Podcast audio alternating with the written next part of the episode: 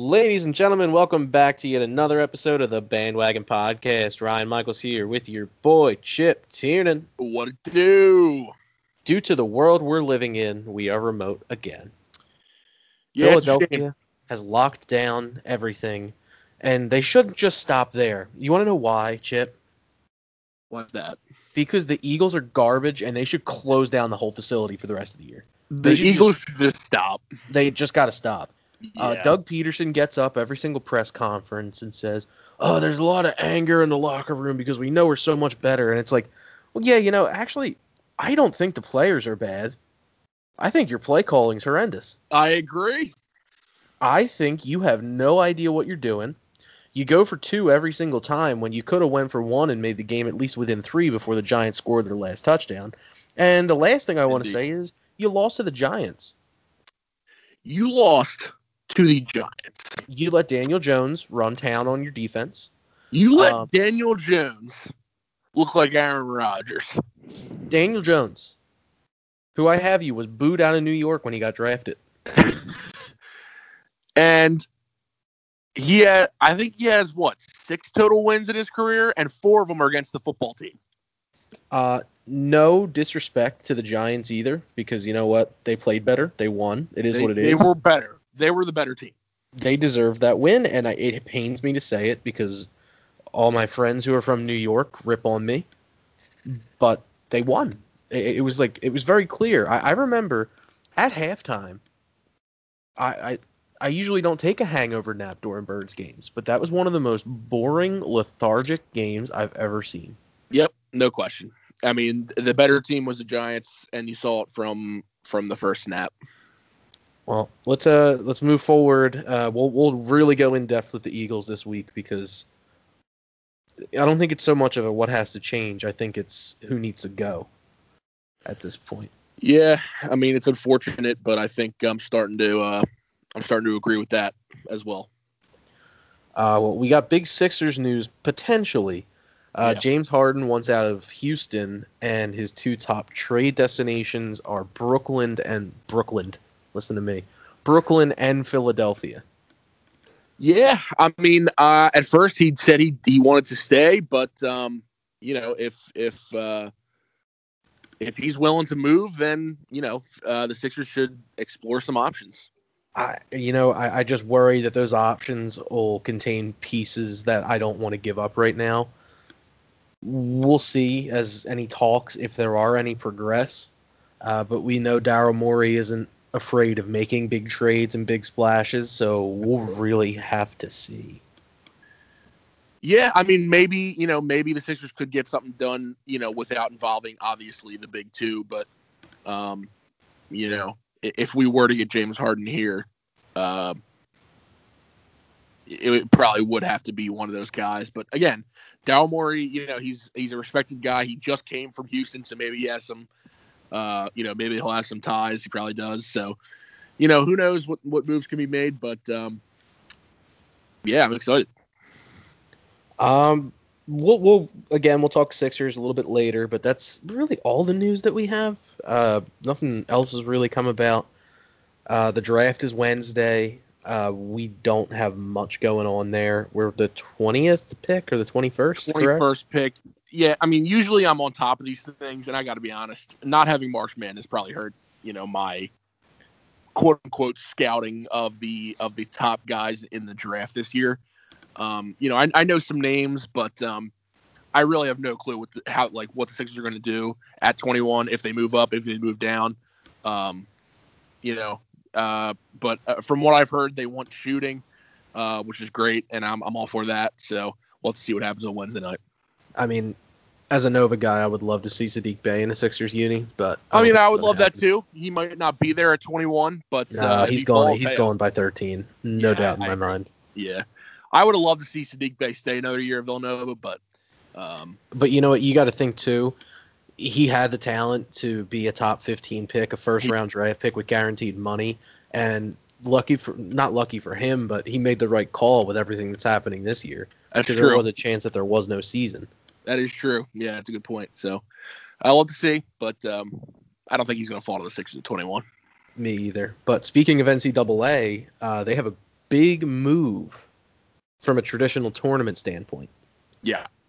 The tournament will be held in one city in a bubble, which I like that idea. I love it too. I mean, we'll we'll talk about it later in the podcast, but um, I think it's a great move. Uh, you know, they, you know, I mean, you know, the whole situation kind of started when March Madness was happening, so I understand why they canceled and all that. But um, man, I, I just need tournament in my life, man. I just need March Madness back. Yeah, you know, support for the NCAA comes from the tournament, and support for the Bandwagon Podcast comes from Manscaped. Wow, nice. Who's segue. the best in men's below the belt grooming? You like that, don't you? I do like that segue. Uh, Manscaped offers precision engineered tools for your family jewels. Jingle balls to the walls, fellas. Listen up. Untrimmed pubes are the thing of the past. It's time to gear up and get yourself the gift of shaving this holiday season. I am talking about the Manscaped Perfect Package 3.0. Before I got my Manscaped, I was always frightened to go in the shower, stretch them out, and put a blade to it. But it, it's gone. You don't have to worry about going to Rite Aid or CVS and picking up a cheap uh, bag of Bic razors and just praying to Jesus Christ that you don't cut them. Nope. nope, not anymore. Uh, Manscaped revolution. This is why Manscaped is a revolutionary company. Manscaped has redesigned the electric trimmer. Their lawnmower 3.0 has proprietary advanced skin-safe technology, so this trimmer cuts on your nuts. It's also waterproof, so you can take it in the shower. The Lawnmower 3.0 comes inside the brand new Perfect Package 3.0, which makes for the perfect gift this holiday season. It's literally everything you need to keep trimmed, free, and smelling nice down there. And don't use the same trimmer on your face as you're using on your balls, because that's just disgusting. The Manscaped Perfect Package 3.0 also includes the Crop Preserver, an anti-chafing ball deodorant and moisturizer. You already put deodorant on your armpits. Why not put it on the most smelliest part of your body? Fair point. And yes, your balls stink. I'm sorry. Speaking of sweaty and stinky balls, I'm thankful for their Crop Reviver. This product, along with the Crop Preserver, keeps your balls from sweating, smelling, and sticking. And these products smell good too. Their mainly their their manly scent is attractive and will help set the mood, if you know what I mean. The perfect package will also come with a pair of Manscaped boxer, boxers that'll keep your junk feeling fresh all day. It's time for upgrade those the excuse me, it's time to upgrade those overused pair of boxers to Manscaped's high performing anti chafing boxers. Tis the season to Manscaped, so get yourself, your dad, your brother, and your friends the best gift of all the Manscaped Perfect Package 3.0. Get 20% off plus free shipping with the code PHL at manscaped.com. Your balls will thank you. Again, that's get 20% off and free shipping with code PHL at manscaped.com. That's 20% off with free shipping at manscaped.com and use code PHL. Clean up your nuts and make Santa proud this year. I got nothing left to say, Chippy. Where we at? Cue the Rocky music. You're listening to a Philly Sports Nation production, enhancing your Philly sports experience.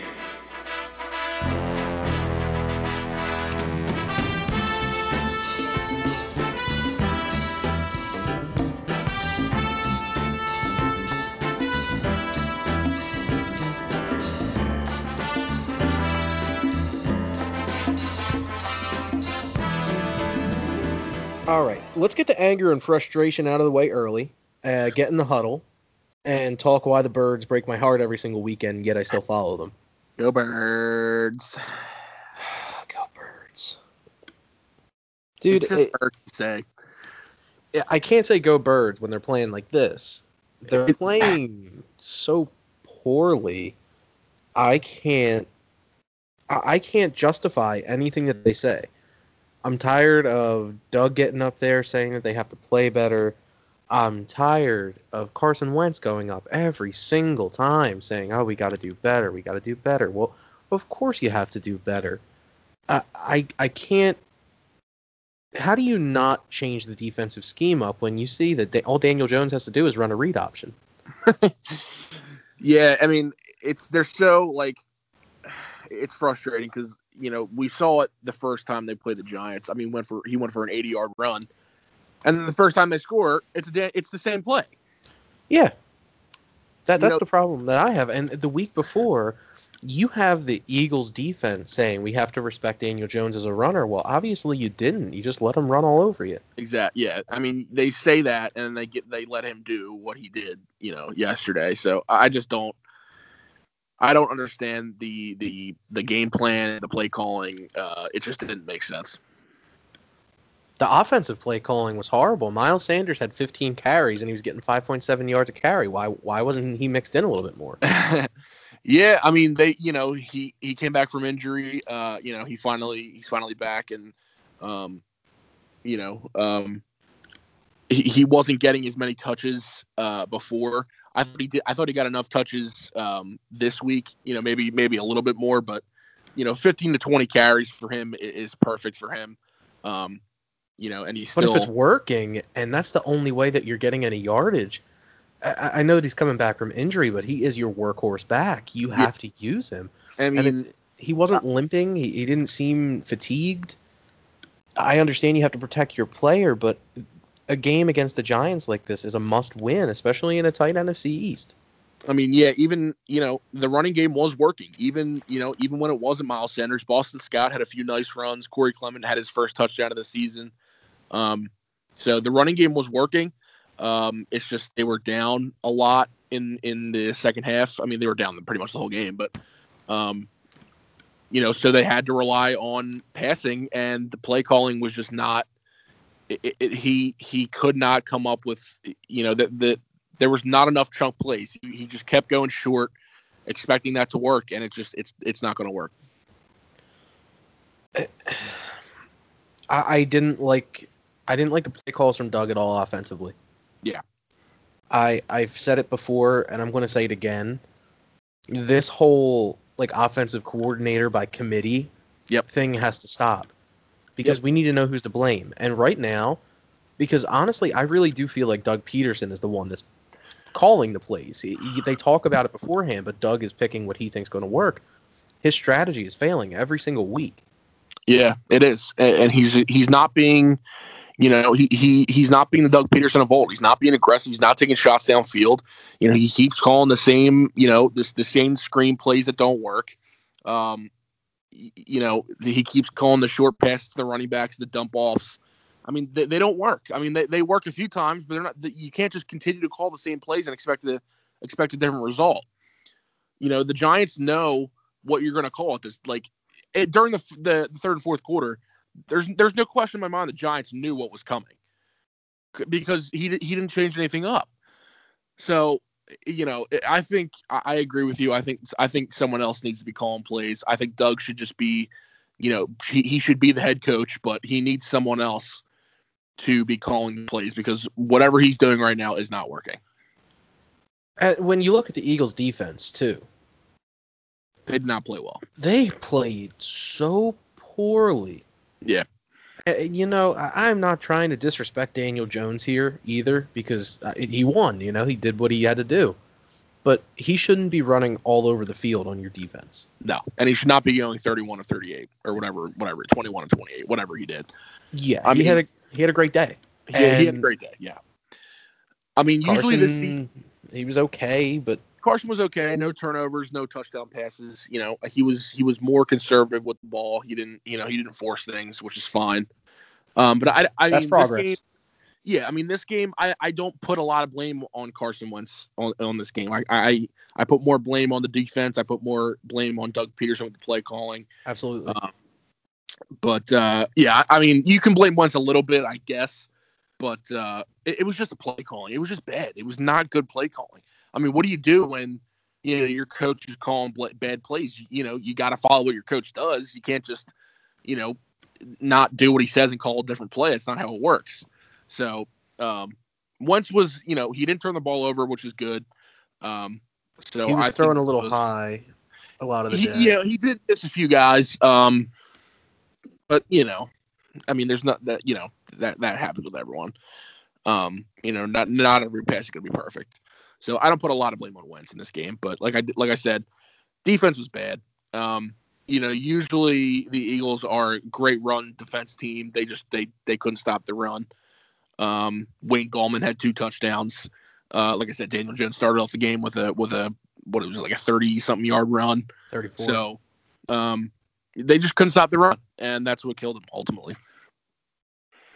this can't happen against teams that aren't good. Now, how do you only lose by two to the Ravens and then go out to the Giants and make them look like they're a really good team?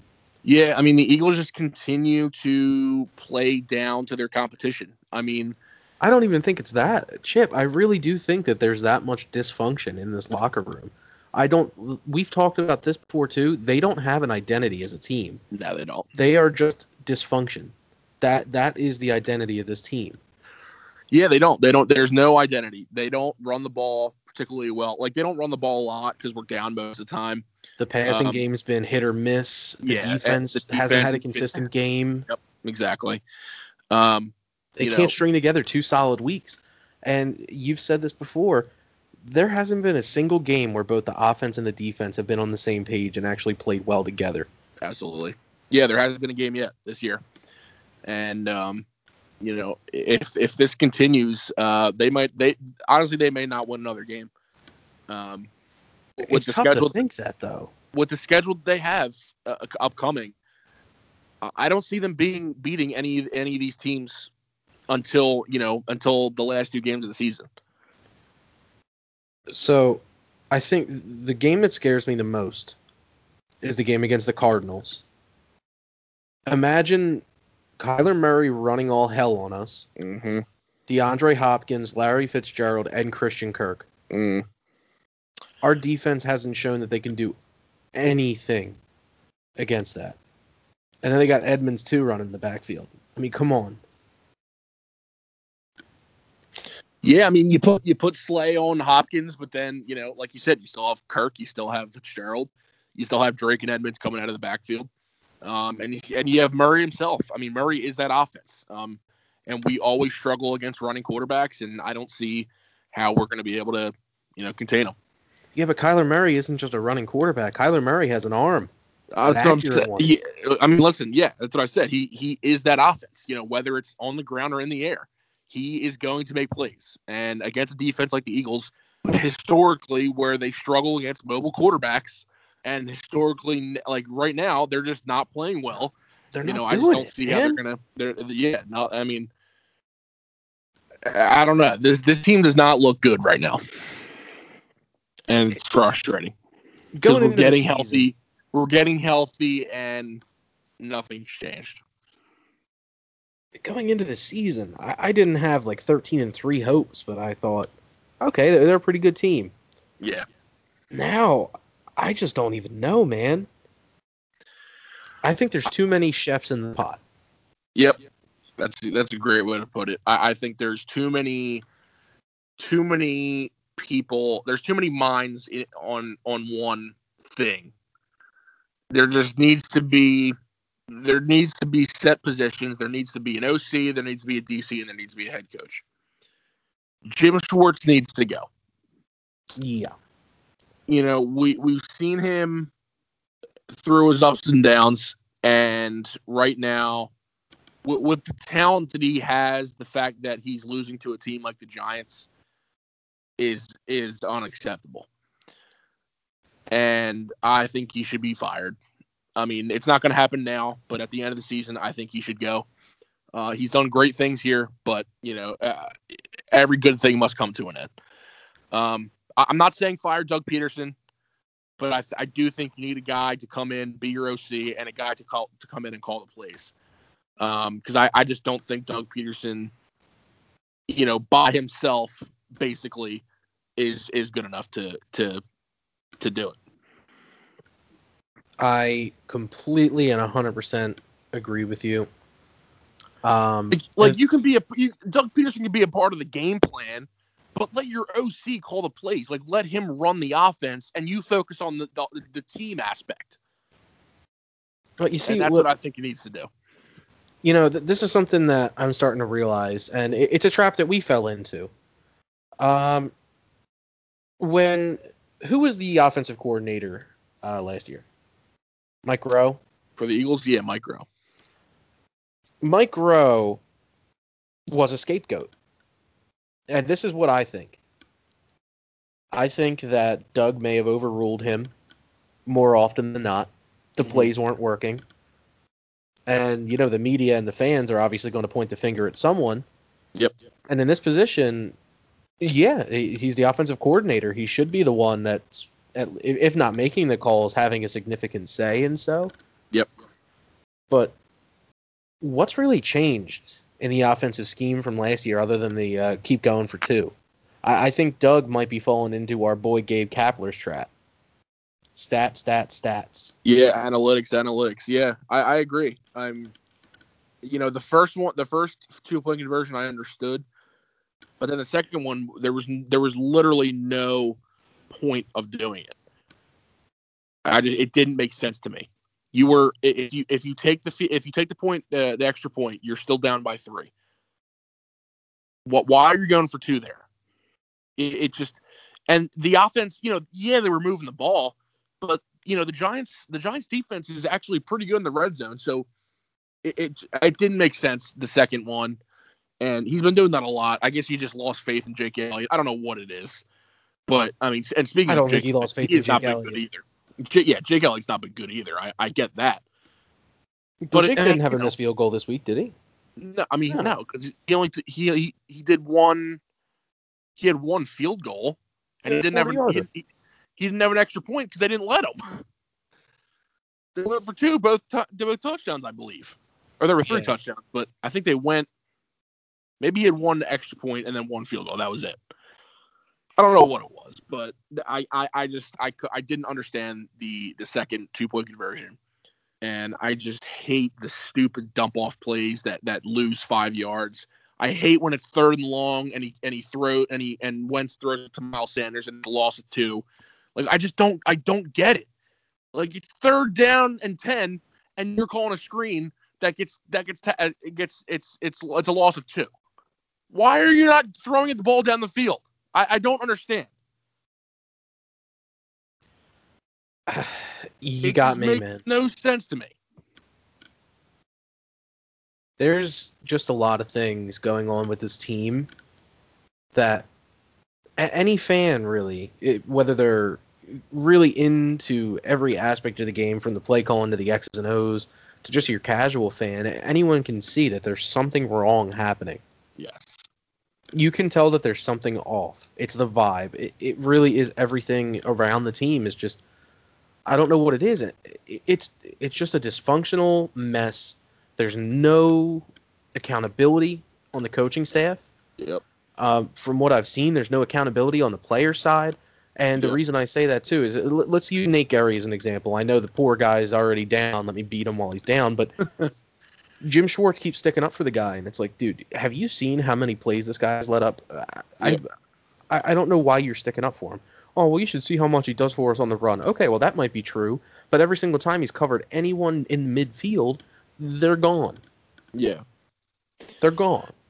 Yeah, Like- and, you know, especially as a coach, you can't you can't play favorites. I mean, and, and we've seen that with Jim Schwartz over the years. You know, Jim Schwartz, it, he loves Jalen Mills, he loves Nate Gerry, you know, he loves Marcus Epps.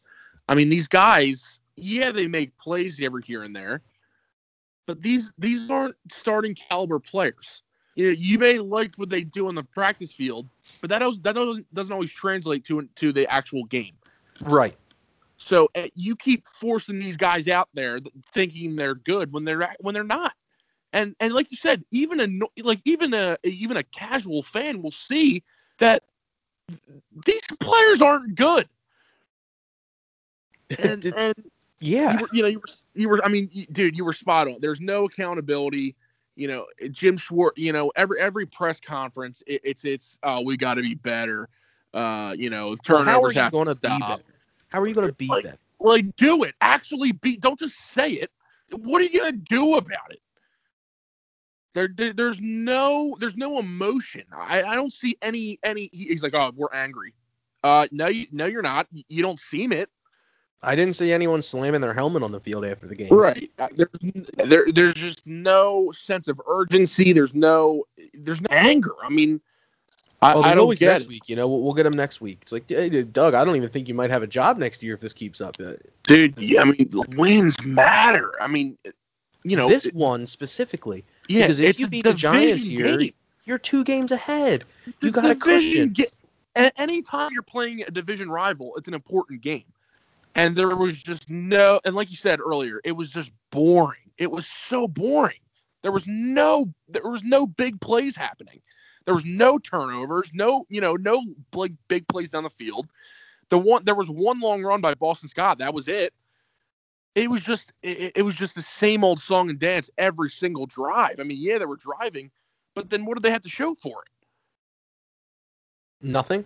I I just, yeah. I mean, th- th- there's something, you know, either Jeffrey Lurie or, or Howie needs to realize that this isn't working because they, they can't just continue on like this. They they have to realize that this is this is bad, and they can't think this, that this is okay. Like they can't just be like, oh yeah, this is fine. Well, well there's always next week. Like no, I- I'm tired of that. Uh, there's no excuse for all this. There's no excuse for playing this poorly, and who who do you even hold accountable at this point? Because it, last year it was Mike Groh, and this year it's it's got to be Doug Pederson. it, it's multiple people. I, I mean, I think, you know, I, think Howie's neglect of the draft has hurt this team. I think Doug's He's not. play calling. I'm, I'm getting to him later. Just give me. Let's finish this conversation yeah, because I'm so- talking about on-field ineptitude. yes. So, we can talk about front office ineptitude in a minute. yeah, so uh, you know, for me, it's been Jim Schwartz and Doug Pederson. Those are the two top guys for me. And yeah, the play calling's been brutal. It's been horrible on both sides because the the, defense is so like it's so one dimensional. They they don't do anything to surprise anybody. Like they don't they, they blitz every once in a while, but that's it. Like there's there there's nothing that surprises a team. And same thing with same thing with the offense. There's no you know there's no sort of like trick plays or you know plays that that that that they reach down like at, at in the back of the playbook and there's nothing that surprises the defense. They're so one dimensional that they know what's going to happen. Absolutely. That's and, it. and teams you know teams you know they they get used to it. I mean they they they know what you're going to call and they're going to defend it the way they should be. And you know and the and the and the same thing with the defense. You know they're going to find a way to beat you. So you have to you know change up your game plan. And Well, we said have it earlier i mean daniel daniel jones in the first game we played against him had an 80 yard run. What does he do in the first drive? He gets a 34 yard touchdown. There's nothing that they changed from the previous game. I just don't get it. Yep. It it really is it too, and this is something that I, I want to get into as well. You can be an innovative coach and have an intelligent playbook and an effective one, but the innovation that has been put into this playbook hasn't been paying off, especially offensively. What big plays have you seen that have really made you go, ooh? mm Other than I would say the two big plays were the Fulgham touchdown and Boston Scott's touchdown against the Giants last time. yeah That's it. Yep. Nothing else all year long has really made me excited. You almost lose to a 49ers team with Nick Mullens at the helm, and we've seen how bad he's been. yep I have nothing good to say about this team this week. yeah I'm not yelling. I mean, all season, all season really. There there hasn't been a good game yet this season. I know we have three wins, but even those three wins, we did not look good. That tie Like against the Bengals, the Eagles looked horrible. Yeah, I mean, like you said, we beat we beat a beat up 49ers team that we almost lost to.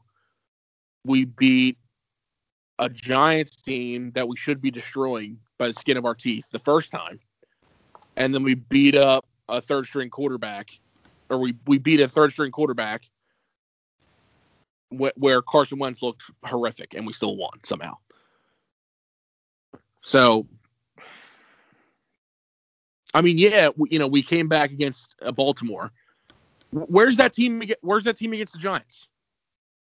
Nowhere to be found. Where's that Hmm. team against the Cowboys? Nowhere to be found. When you make a third string quarterback for the Cowboys look good, problem. I mean, he started he deteriorated towards the end of the game, um, but it was I was scared, and I, I I mean, really. Now this is where you might disagree with me, and this is where I'm going to get into front office ineptitude. I think that the Eagles should probably just throw in the towel at this point. If even if they make the playoffs, we've seen what this team can do, and we've seen how badly they can flounder out there. And no matter who they play in the first round, whether it's home or not, they're going to get trounced. Yeah. I don't have the faith that I usually would have. Yeah. Even last year against the Seahawks, it was a close enough game, even with Josh McCown in, Mm-hmm. for me to at least enjoy it. I mean, it sucked. I was mad. But they went out there, and I thought they had a chance till the very end when Miles Yeah. Sanders had that. Uh, it was a bad throw, but if you call it that, the Eagles won. Yeah, I mean, if Carson Wentz plays that game, there's no doubt in my mind that they that they win that game. Yeah. And it's just the team that has been put together for this year obviously isn't good enough. And you know, you look at Howie Roseman as the GM of this team, and you look at two big cuts that were made this year. Mm. You look at Rasul Douglas and you look at Sidney Jones. They've both gone to new places, and they're both performing well. Yep. Why are we not developing these players to their fullest potential? Why are Exact- these players not succeeding in Philadelphia? One of the biggest football markets have you. Mm-hmm. Coaching. It's that is what's truly inexcusable. Yeah, I mean, listen, Howie. I mean, you're saying it. You know, his his like we said, his ineptitude to, to draft well is hurting this team now. There's JJ not- Arcega-Whiteside was inactive this week. Yeah, exactly. And, and you're not like you look at this team. A lot of the most of the best players on this team are above 30. Fletcher Cox, Brandon Graham, Darius Slay, Roddy McLeod, I guess if you put him up there. You know, uh who else? You know, uh, uh Brandon Brooks, Lane Johnson, uh Jason Kelce, Jason Peters. All these guys are above 30. Now, yeah, we have some young talent. Some, you know, Dallas Goedert, he's, you know, he's back up to a 30 year old Zach Ertz. I love Miles Sanders, but they don't use him enough. You know, who who el like what other what other guy that we've drafted has panned out in the last five years? We got lucky with Fulgham. Yeah. Um, Reagor Wasn't- so far has proven to be okay. Like yeah, we've had, we've had some decent players. Like I think Miles Sanders could be a stud, but we just don't use him. Yeah. You know, I mean, Der- Derek Barnett's been okay, but he's been nothing. He's not. He's not worth the 14th overall pick. Uh, you know, like I said, Dallas Goedert's been pretty good, but we don't use him enough because we have Zach Ertz. And he was injured when Zach Ertz was out too. Right. And- Richard and- Rodgers had more uh, back, yards. and he comes back, and we don't we don't give him the ball. So it's just one is the just bad drafting of Howie, and two is when we do get someone, we don't use them. We don't educate properly to correct the mistakes. Yep. And We're- defensively, we're not good at developing talent. and defensively with Jim Schwartz as our coordinator, we had Rasul Douglas and Sidney Jones. Two solid corners this year, am I wrong? Yep, absolutely. Underperform. So yes, I agree with you that Schwartz has to go, but for those reasons. Schwartz has to go.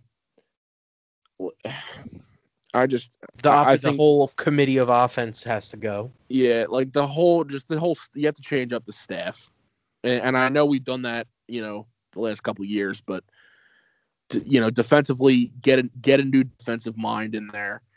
You know, you can run the same scheme, just just get a new mind, just something different, and, and you need someone just to come in and call the plays, because, like I said, whatever Doug is doing, it's not working and I, I want Doug to stay around because he's great with the players. You know, he, he's he, he's a great, um, you know, he he's good at rallying troops, if you will.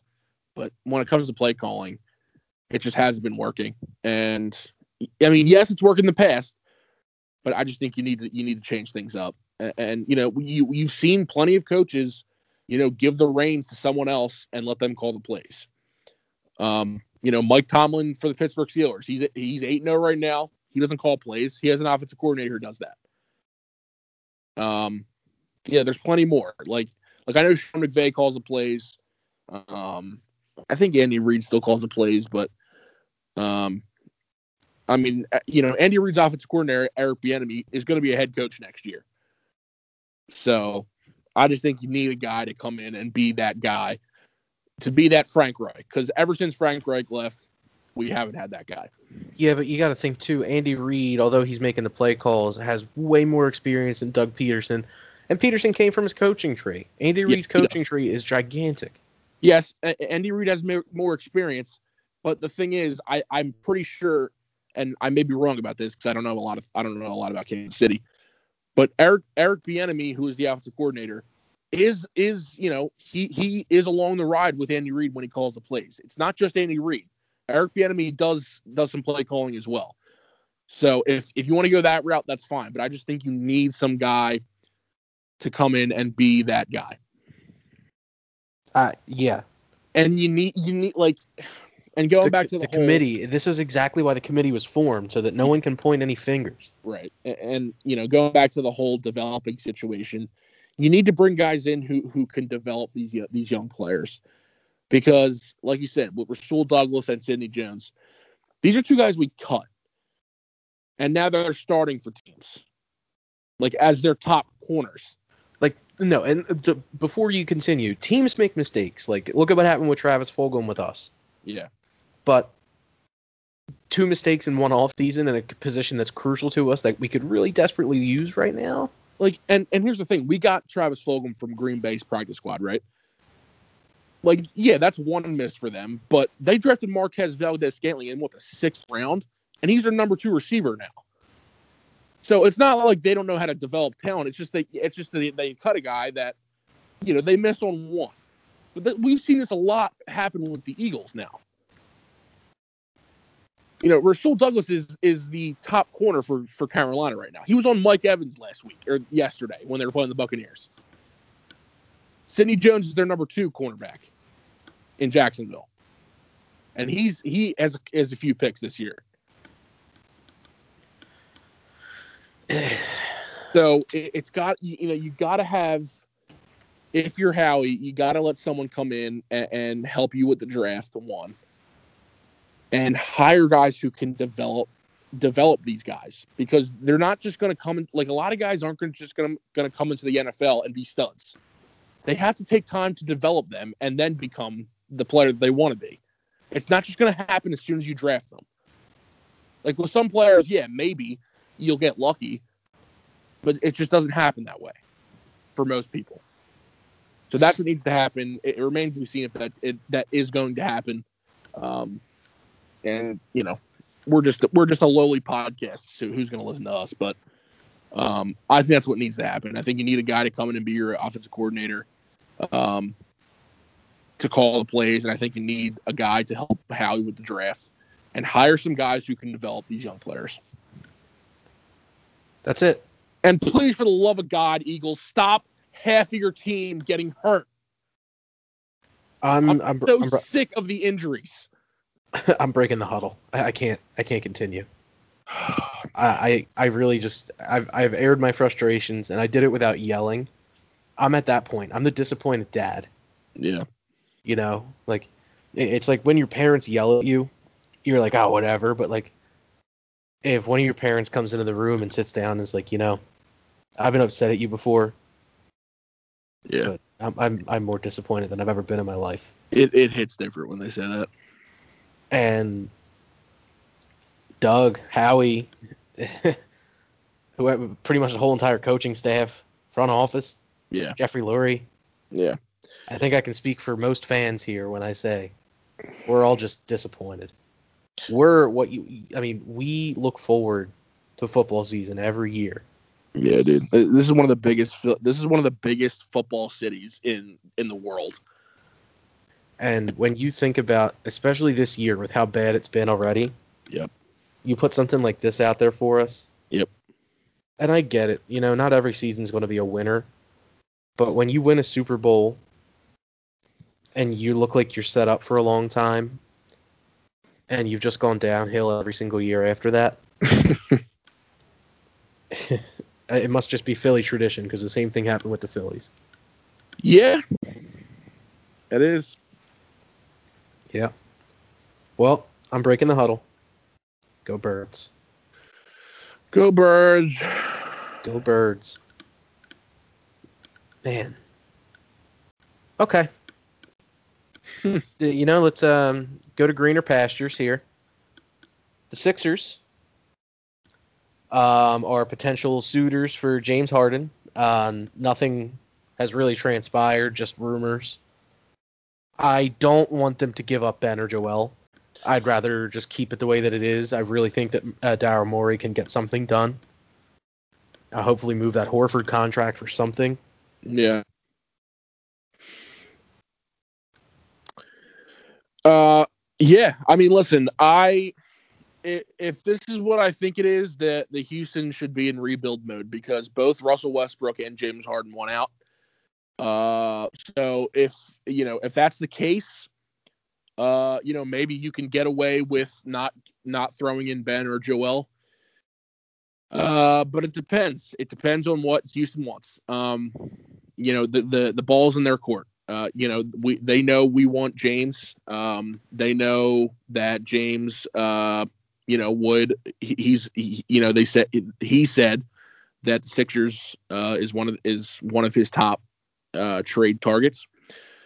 So you know now it's up to you know Daryl um, to you know talk to his old buddies over in Houston and see what see if he can get a deal done. Now, like I said, Houston should be in re- rebuild mode if that is the case. If they want to get rid of James and Russell Westbrook, um, and you know maybe you can get you can you can uh, you know maybe swing a trade, have Horford go, have Richardson go. Probably you're probably gonna have to give up Matisse Thybulle as well, and then maybe throw in some picks. Um,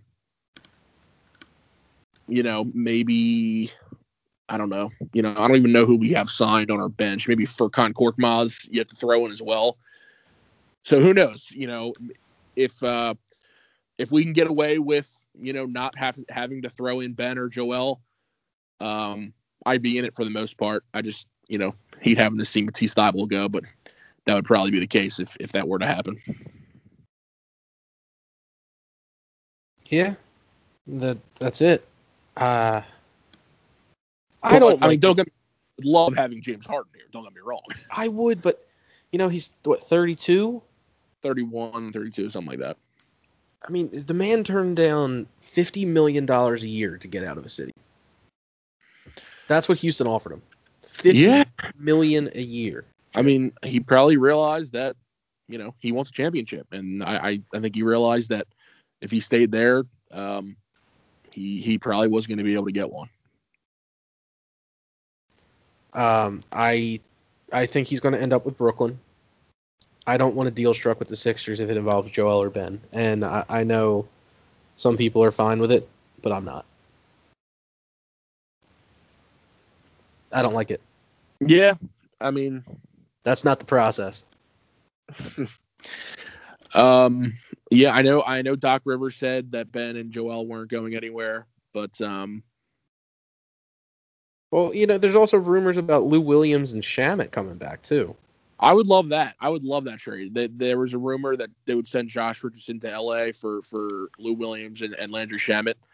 I don't know how I don't know how true that rumor is, but if that was the case, I mean, I'd be down for even if they, they had to send Horford there. I don't care.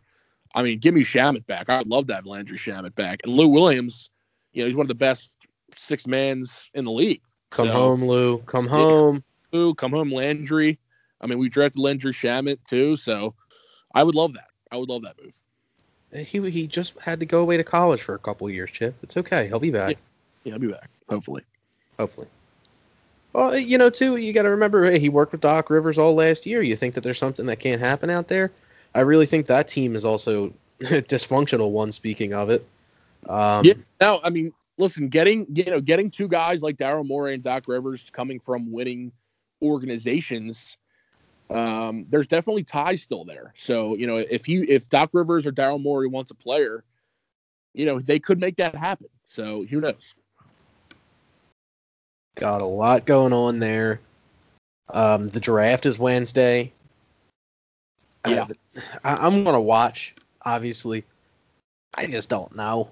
I, Yeah, I don't know. like we we said need a the- shooter.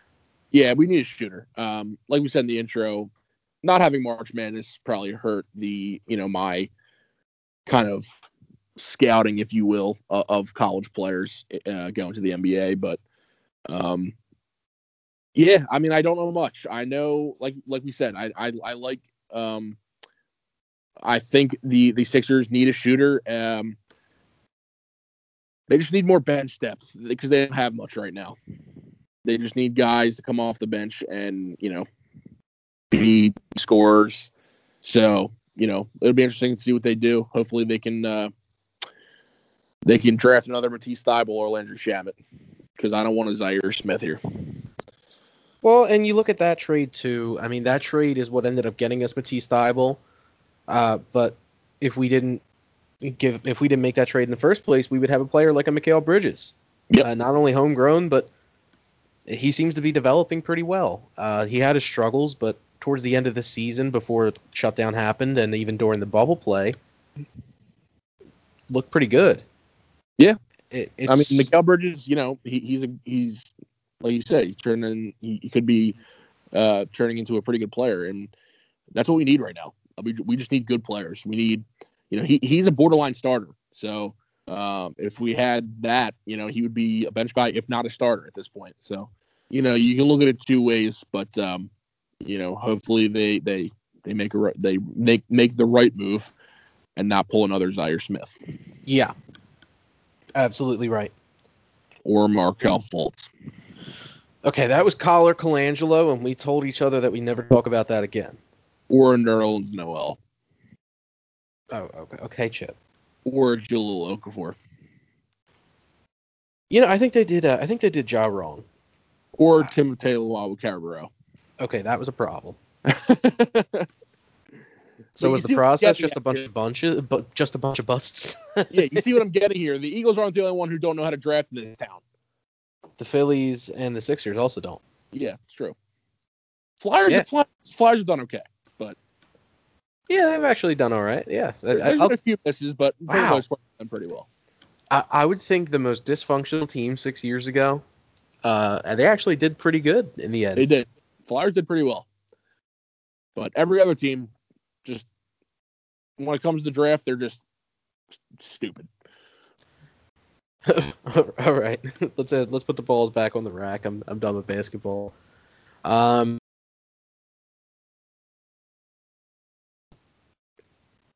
you know the the rankings came out. Uh, some schools are delaying their season. I really don't think that's going to impact the tournament all that much. No. The ones that are delaying their season kind of seem to have a play structure in place where they're playing every so many days, which Mm. I, I kind of like. As long as they can fit in a decent enough amount of games to have an idea of where they are compared to the rest of the league, we're good. Yeah, as long as Uh, they have a plan, uh, you know, and um, hopefully, yeah, as long as they know, you know, uh, how to rank them properly, then I'm all for it. Uh, you have Villanova preseason ranked number three in the AP poll. Yeah. Um, that's a. I mean, I'm a big Nova guy. I, I think this year is going to be really good. I mean, I'm going to miss Saddiq Bey, but still have Jeremiah Robinson Earl, Collin Gillespie. Um, hopefully Cole Swider. Slater can step up a little bit. Bryan Antoine got hurt though. He did get hurt. Uh, I I wanted to talk about him especially. Last year he didn't get anywhere near the amount of playing time that I thought he was going to. Yep. Uh, towards the end of the season he started to get more, and he was Mhm. actually in important games towards the end. But. Early on he was only getting a couple of minutes a game, and it just seemed like there was something that Jay Wright saw out of him. Yeah. And you know, last year too, Bryan Antoine got hurt preseason. Yep. Same thing. Um, I don't know if he was nursing an injury because it doesn't seem like compared to the Jahvon Quinerly situation, Yeah. it was made evident that he didn't like Jay Wright. Well, I think you know Bryan Antoine doesn't seem to have that disdain for the for his head coach, at Yeah, least not I mean, publicly. here's here's the big thing for me when it comes to Villanova and Jay Wright. You know, when you when you commit to Villanova, you have to realize as a freshman that you may not get a lot of minutes. And you're just going to have to accept that because that's the type of coach that Jay Wright is. He wants to he wants to get a player that learns from him and then goes out and becomes a player that that Jay Wright needs and then ultimately become a better player for them. And Jahvon Quinerly, I think, didn't realize that when he came to Villanova. I think he he was he was expecting more of like a a Kentucky situation or like a Duke situation where he was going to immediately come in and be a starter and you know that would be it and then he'd be done he'd be done and go to the NBA after a freshman year. That's just I don't think I just don't think that's how it works with Villanova and Jay Wright. Like he he wants you to come in, you know, Develop. learn un, learn under him, develop as a player, and then maybe into like with Saddiq Bey. Well, Saddiq Bey, what was he, a freshman or a sophomore? sophomore. So yeah, so But like, Like that, with fre- Nick the, the improvement from freshman to sophomore year Exactly. was Like, tremendous. yeah, you saw him develop as a player over the two years that he was there. And you know, if he goes out after his freshman year, he may not get drafted, but now he's coming out after his sophomore year and he's a top 15 pick. So, you know, some players just have to realize that it, it, it does take time. You're not just going to go out and immediately be, be the starter for a team as a freshman. And I just think Jahvon clearly didn't realize that. He just wanted to be out there playing. Um, and Jay Wright's, you know, Jay Wright's tough on the guys. So I guess Jahvon Quinerly, you know, didn't like the tough love that Jay Wright was giving him, and he moved on. That that's fine, and you know it, it's not for everyone. Uh, but he had to have known that going in. And back to what we were talking about with Bryan Antoine, Yeah, I'm not seeing that same. and before he would have said, like, transferred. Yeah, and that's the thing. Like, you're not seeing the same thing with Bryan Antoine. Like, he he realized that when he came to Villanova, he he might have to wait a year or two before he, you know, becomes a player that he wants to be. Jahvon Quinerly didn't realize that, and that's the difference you're seeing between um, Jahvon Quinerly and Bryan Antoine. uh, Bryan Antoine has a lot of potential. I think the flaw was his defense for Yeah, the most part. Uh, but obviously, that can be improved upon. Yep. These kids are 18, 19 years old. exactly. And in college, especially, and I think that's something that Jay Wright has down pat. He Yep. really knows how to coach these guys to be the best player that they can be. And when you look at the when you look at the NBA products that have come out of Villanova, I mean, th- there's no really huge name since Kyle Lowry, but you still have Jalen Brunson down in uh, down in uh, uh, Dallas. Excuse me. Um, you have Josh Hart, uh, who's in New Orleans. He's turned himself into a pretty solid, consistent six man. Am I wrong? Yeah, no, I mean you're right. You, know, you, we haven't seen a big star since Kyle Lowry, but you're still seeing really good, solid, you know, role players. You know, even guys like Ryan Arcidiacono, you would never expect him to be to be a player, you know, a, a, a, you know, a caliber player to be on a roster. But he's been hanging around in Chicago for for how many years now, and now he's, a, you know, he's a he's a, con, a consistent role player for them. So you know, you're you see it with a lot of guys that you wouldn't expect to be able to make an NBA roster, but they they do, and they they you know they they um they're cons- you know they're consistent solid players. Yep. Uh, it, we talked about Mikal Bridges earlier. Uh, Yep. Another guy came out of Nova, and it- as long as they can keep pumping out products like this, it's only up from here. And I Yeah. completely agree with your point that they have to know going in there that they need to develop for a couple years Yep. before they can move on. And you know, with a Saddiq Bey, I agree with you. Where if that kid stayed one more year, Uh, he would be a stud. and let's say it was normal circumstances, no COVID, Yeah. I would be scared for the opposing team. Yep. It would be no question in my mind. He'd be a top five pick next year. I had season tickets for Villanova last year, and every single time that guy had the ball, Yeah. I was yeah. excited. dude. I mean, yeah, like you said, you saw it from his freshman year to his sophomore year. The, just the the improvement that you saw was just crazy. And you know that's what you get with Jay Wright. That, that's the type of coach that he is. Um, I don't really have much other insight onto the team. I'm I'm just excited to get back into the swing of things. Yeah. Um, I have yeah, I think that's about it for the NCAA. Oh no no no no no, we got big news. They're going to the bubble, one city. Yep. I like it. Keep I it. love it. I love it. I don't care where, just set it up somewhere. Yep. Yeah, do it. I think they said Indiana. I mean, I don't In- care where in- it is, but Indianapolis is fine. I don't care. yeah, I don't care. Uh, listen, if you can get what is it, 64 teams or 68, whatever, whatever it is, if you can get 64 teams in a city in a bubble, I'm all for it, man. I, I just need some March Madness in my life, and um, that would be that'd be huge for NCAA if they can do that. I think that the good thing is with basketball teams is they're not 53 men rosters. Yeah, Um, they can bubble if they need to, and since they're students too, they can do all their classes virtually like the rest of the country's doing. yep, Uh, I think that it'll be okay for them. I Yeah, think it'll I be mean, okay. it's going to suck. long as It- is going to suck. I mean, listen, yeah. I mean, it's not a great situation for the players or the coaches, but, um, you know, it, it's. I think it's just it, it, it would be a huge success if that if that were to come out, and, and if they did that if they did it that way. I mean, yeah, it would be great for the players, but if as long as they you know they socially distant and uh, stay safe and you know don't be stupid, um, I think they can pull it off.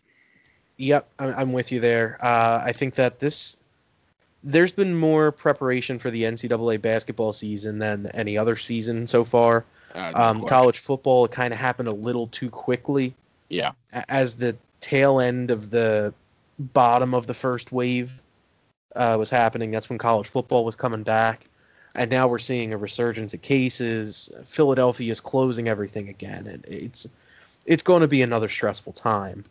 We're, we're getting hit with round two. We knew it was coming too, yeah. but it just it hurts to even think about because I can't sit in my basement for another four months, Chip.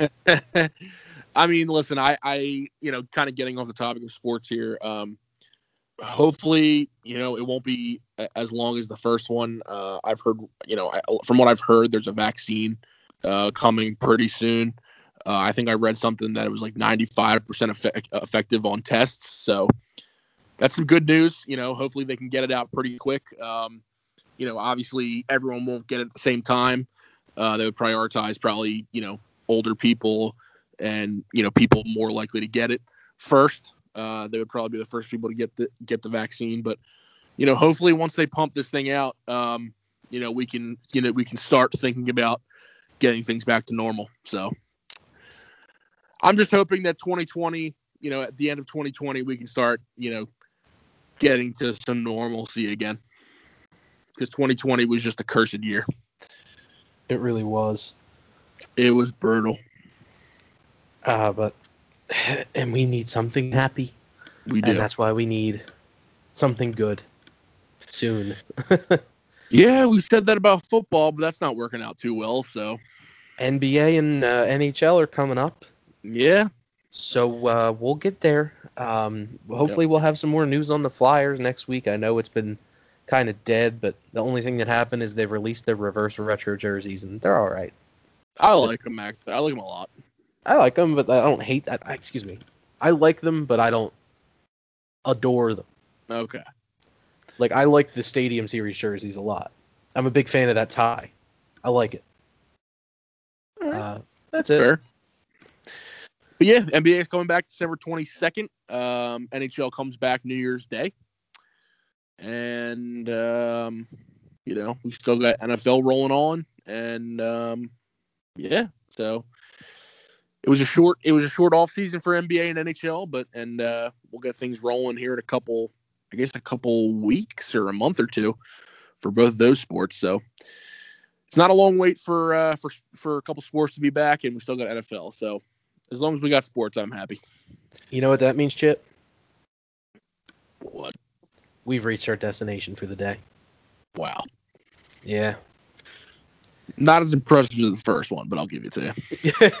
I know I wasn't trying to be as good as the first one, but uh, we did run a little bit long on time. So if you've been with us this whole time, thank you for listening. Uh, thanks for listening again to the Bandwagon Podcast. Go to phlsportsnation.com for all your Philly sports wants, needs, and desires. Uh, go to the podcast tab. Go to the PHL Bandwagon. Uh, on there, you can listen to us on Anchor. We're also available on Apple Podcasts, Spotify, Google, wherever you can listen to podcasts. We're most likely available, and if we're not, please hit us up. We'll try to get on there for you. Um, on Twitter, follow us at PHL the Bandwagon. You can follow me at PHL Ryan Michaels, Chip at PHL Chip Tiernan. Go to Facebook. You can also find us there at PHL the Bandwagon. Uh, share our posts, vote on our polls. We really do appreciate the responsiveness, and we do try to reply to as many people as possible. Um, some of our polls uh, have a lot of votes and a lot of people commenting on them, so I apologize if we can't get to all of you. But uh, yeah, we uh, have an Instagram coming. You know, it's just it's coming. One of these days, maybe. um, uh, yeah, that's uh, we've reached our destination finally. We'll see you at the next stop, and for the love of Christ, I hope, I hope to God, the next time we talk to you, the Eagles won, And we're happy. and we're happy, not disappointed.